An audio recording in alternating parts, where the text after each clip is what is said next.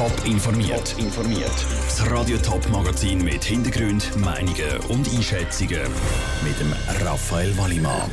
Was die JUSO für Ansprüche als neue SP-Präsidium hat und ob Bussen für unentschuldigte Absenzen an Schulen sinnvoll sind, das sind Themen im Top informiert.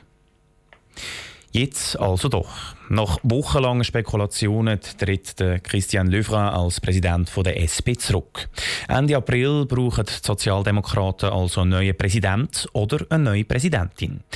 Die Jungpartei der SP, die USO, hat schon mal klare Forderungen an die Nachfolge von Christian Löwra gestellt. Welche das sind, im Beitrag von Vinicio Melchioretto. Es ist ein historisch schlechtes Wahlresultat gewesen. Die SP hat bei der Wahl im Oktober zu den grossen Verlierern gehört. Die JUSO hat kurz darauf aber den Rücktritt vom FSP-Präsident Christian Löwra gefordert. Darum ist die JUSO-Präsidentin Ronja Jansen froh, dass der SP-Präsident sein Amt jetzt abgibt. Ja, ich glaube, es ist ein guter Zeitpunkt für, für den Rücktritt. Und ich hoffe, dass die SP jetzt mutiger kann in Zukunft gehen und auch bewegungsorientierter werden. Mit bewegungsorientierter meint Ronja Jansen sich mehr nach der Parteibasis richten. Wichtig ist für die JUSO auch die Frauenfrage. Aktuell ist der SP-Parteipräsident und auch der Fraktionspräsident im Bundeshaus ein Mann.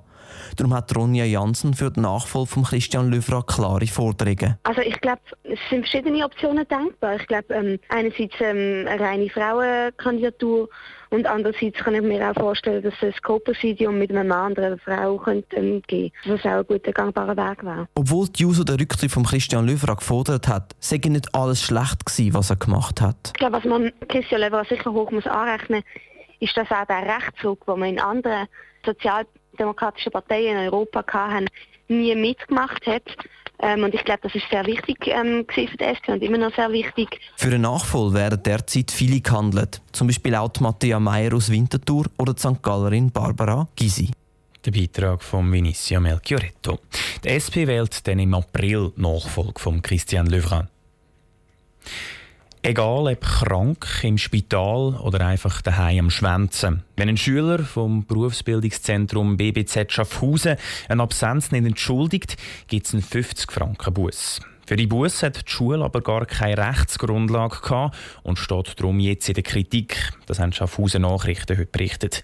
Ob so Bussen aber grundsätzlich überhaupt sinnvoll sind, im Beitrag von der Selin Greising.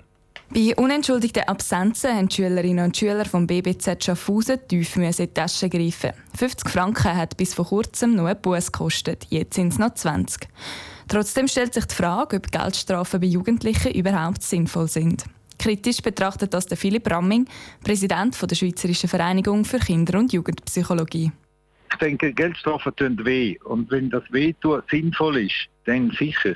Wie beim Parkieren kriegt man einen Bus, steckt man sich halt weg. Ja, nur, man regt sich auf, aber man parkiert trotzdem wieder falsch.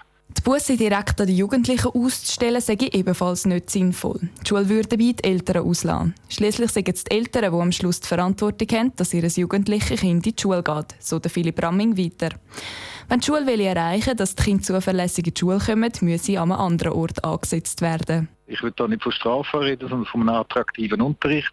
Weiter ist die Frage von der beruflichen Perspektive, die die Jugendlichen haben. Wenn sie keine haben, dann macht die Schule auch keinen Sinn. Hingegen, wenn sie berufliche Perspektive haben, dann sind sie meistens motiviert, sich so auszubilden.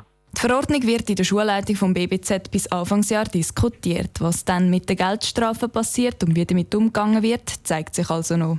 Der Beitrag von der Selin Greising. BBZ Schaffhausen ist aber nicht die einzige Schule, die das so handhabt. Auch andere Berufsschulen verteilen Geldbußen bei unentschuldigten Absenzen. Top informiert, auch als Podcast. Mehr Informationen gibt es auf toponline.ch.